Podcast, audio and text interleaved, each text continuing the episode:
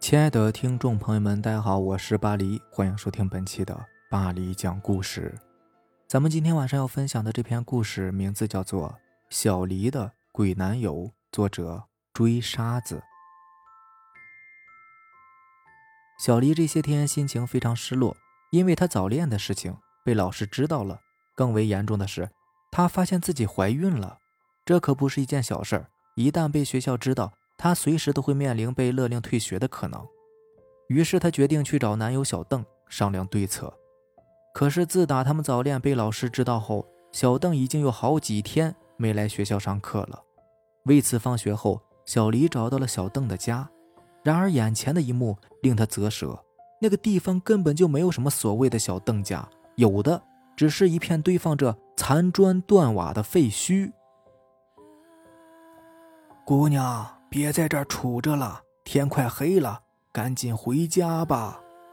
对面小区的老保安见小黎在那儿一站就是大半天，于是走过来劝道：“小黎，回过头，情绪激动地拉着保安的胳膊，大叔，这是邓家吗？他们这家人都去哪儿了？怎么会变成这样子呢？”死了，早死了，十几年前的一场大火。烧掉了整栋房子，一家三口一个都没留下。早几年这房子倒是还在，这不，前年晚上的一场台风把这房子也给吹垮了。不会吧？我和邓子华是同学，我们前些天还在一起上学呢。我，小黎一时口快，差点把自己怀孕的事儿也给抖露出来。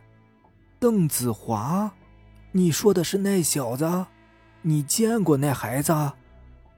保安一脸的不可置信。不过短暂的惊奇过后，他脸上的表情很快平静了下来。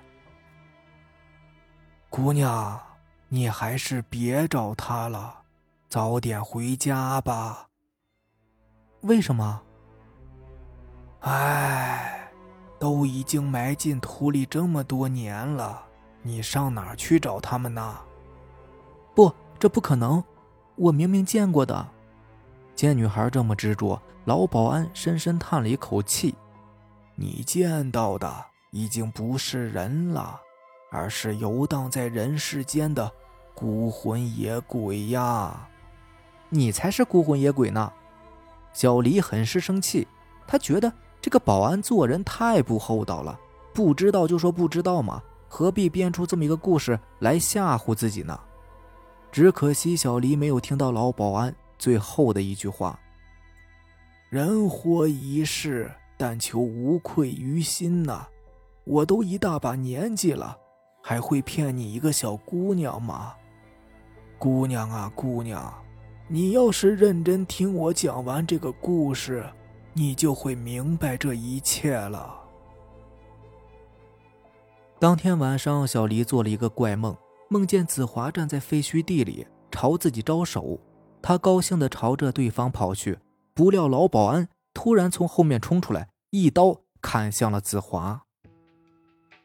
次日一大早，邓家遗址对面的那个小区传来一个惊人的消息：昨天和小黎说话的那个老保安死了，而且就死在了那片废墟地里。小黎赶到的时候。老保安的遗体刚刚被拉走，听老保安生前的几个同事说，这老保安呐死的可惨了，被人发现的时候啊，脑袋几乎都被砸烂了，整个脑袋就只剩下一只眼珠子，另一只眼睛都不知道去哪儿了。小黎呆若木鸡地站在那堆废墟面前，老保安的死令他显得有些慌乱。难道果真像老保安说的那样，邓家的人都死了？和他交往的邓子华是孤魂野鬼，那么如果真是这样，老保安的死会不会也和邓子华有关呢？真相还是交给警察吧。活着的人还要重新面对今后的生活。这天天空飘着零星的小雨，小黎一个人孤零零地走进了医院的大门。子华不在了，他没有别的选择，只能拿掉肚子里的孩子。手术没有给他带来太多的痛苦，反而让他觉得轻松了许多。他如释重负地松了口气。只是时间久了，他忽然觉得有点口渴。然而灰暗的手术室里只有他一个人，没有医生，也没有护士。手术室里的环境也不是很好，空荡荡的房间显得阴沉沉的。大概是经常做人流的缘故，空气中都弥漫着一股血腥的气味。这些人都去干嘛了呢？难道不知道把患者转移到病房休息吗？难怪现在的医患关系这么紧张。这些医生也确实太不负责任了。小黎心里正埋怨着，就在这时，有人给他递来一杯水，他正口渴的慌。捧到手里，咕咚咕咚就喝了起来。喝完水之后呢，他又觉得肚子有些饿，心想着，要是有碗鸡汤喝就更好喽。谁知道他心里刚有这个想法，一碗香喷喷的鸡汤便主动送到他的面前。喝完了鸡汤，小黎感觉身子已经没有那么虚弱了。他抹净嘴边的鸡汤，坐了起来，正准备向那位好心的护士说声谢谢，可是，一看。手术室里除了他之外，空无一人，而那两个盛汤的碗竟然也不翼而飞了。难道刚才这一切都是幻觉吗？小黎，是一个男孩的声音，声音是那么的熟悉。小黎听出来了，那是邓子华的声音。子华，是你吗？你在哪里啊？你快出来呀！是我，小黎，你出来呀！你为什么不出来？小黎心里边没有恐惧，是人也好，是鬼也罢，他迫切的想要看到这个曾经与他山盟海誓的男孩。你看不到我的，我今天过来，是想看你最后一眼，我马上就要走了。你要走，要去哪里啊？去投胎。我的父母已经离开了，我的怨气太重，所以做了这么多年的孤魂野鬼。不，不要离开我，好吗，子华？只要你在我身边，我不介意你是人还是鬼的。哎，人鬼殊途，你安心的把孩子生下来吧，以后你看到他，就等于看到了我。孩子，孩子，小黎神情特别的沮丧。他刚做完人流，哪里还有孩子呀？他忽然间觉得自己太对不起子华了。但一提到孩子，他想到一个问题。对了。为什么没有看到医生和护士啊？他们人呢？这还是医院吗？当然，邓子华冷冰冰的语气中带着一丝怒意。他们要杀掉我们的孩子，你是知道我的脾气的。谁敢动我的东西，我都不会放过他。你，你杀了他们？没错，你刚刚喝的就是这个医院院长的血。啊？什么？小黎只感觉肚子里边一阵翻腾，那那些肌肉呢？是那个替你动手术的女医生的手指。你要是喜欢的话，我可以把她的心都挖出来给你。不，不要！小黎再也忍不住，从床上滚下来。他不停的用手指抠着自己的喉咙，却怎么也吐不出来刚刚吃进去的东西。几十年后，已是满头白发的小黎。独自躺在自家院子里的摇椅上，轻摇蒲扇，听着知了和鸟儿尽情欢快的歌唱，眼睛却一直望着挂在东面墙上已经裱过的那幅画像。画上的人呢，正是少年时代的邓子华。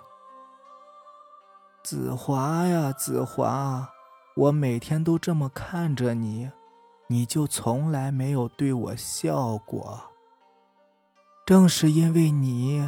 我的几场婚姻都是这么的不幸啊！嫁的六任丈夫没有一个善终的。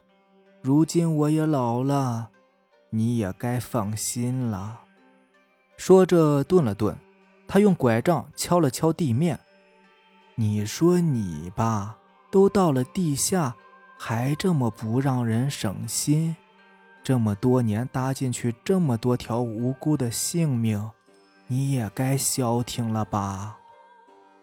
画还是画，没有任何的表情，只有岁月留下来厚厚的一层灰尘。小黎唉声叹气的离开了那张摇椅，拄着拐杖，拖着疲惫的身躯，朝着邓子华的画像走了过去。他伸手去抚摸那个男人的脸，手指划过男人的下巴的时候。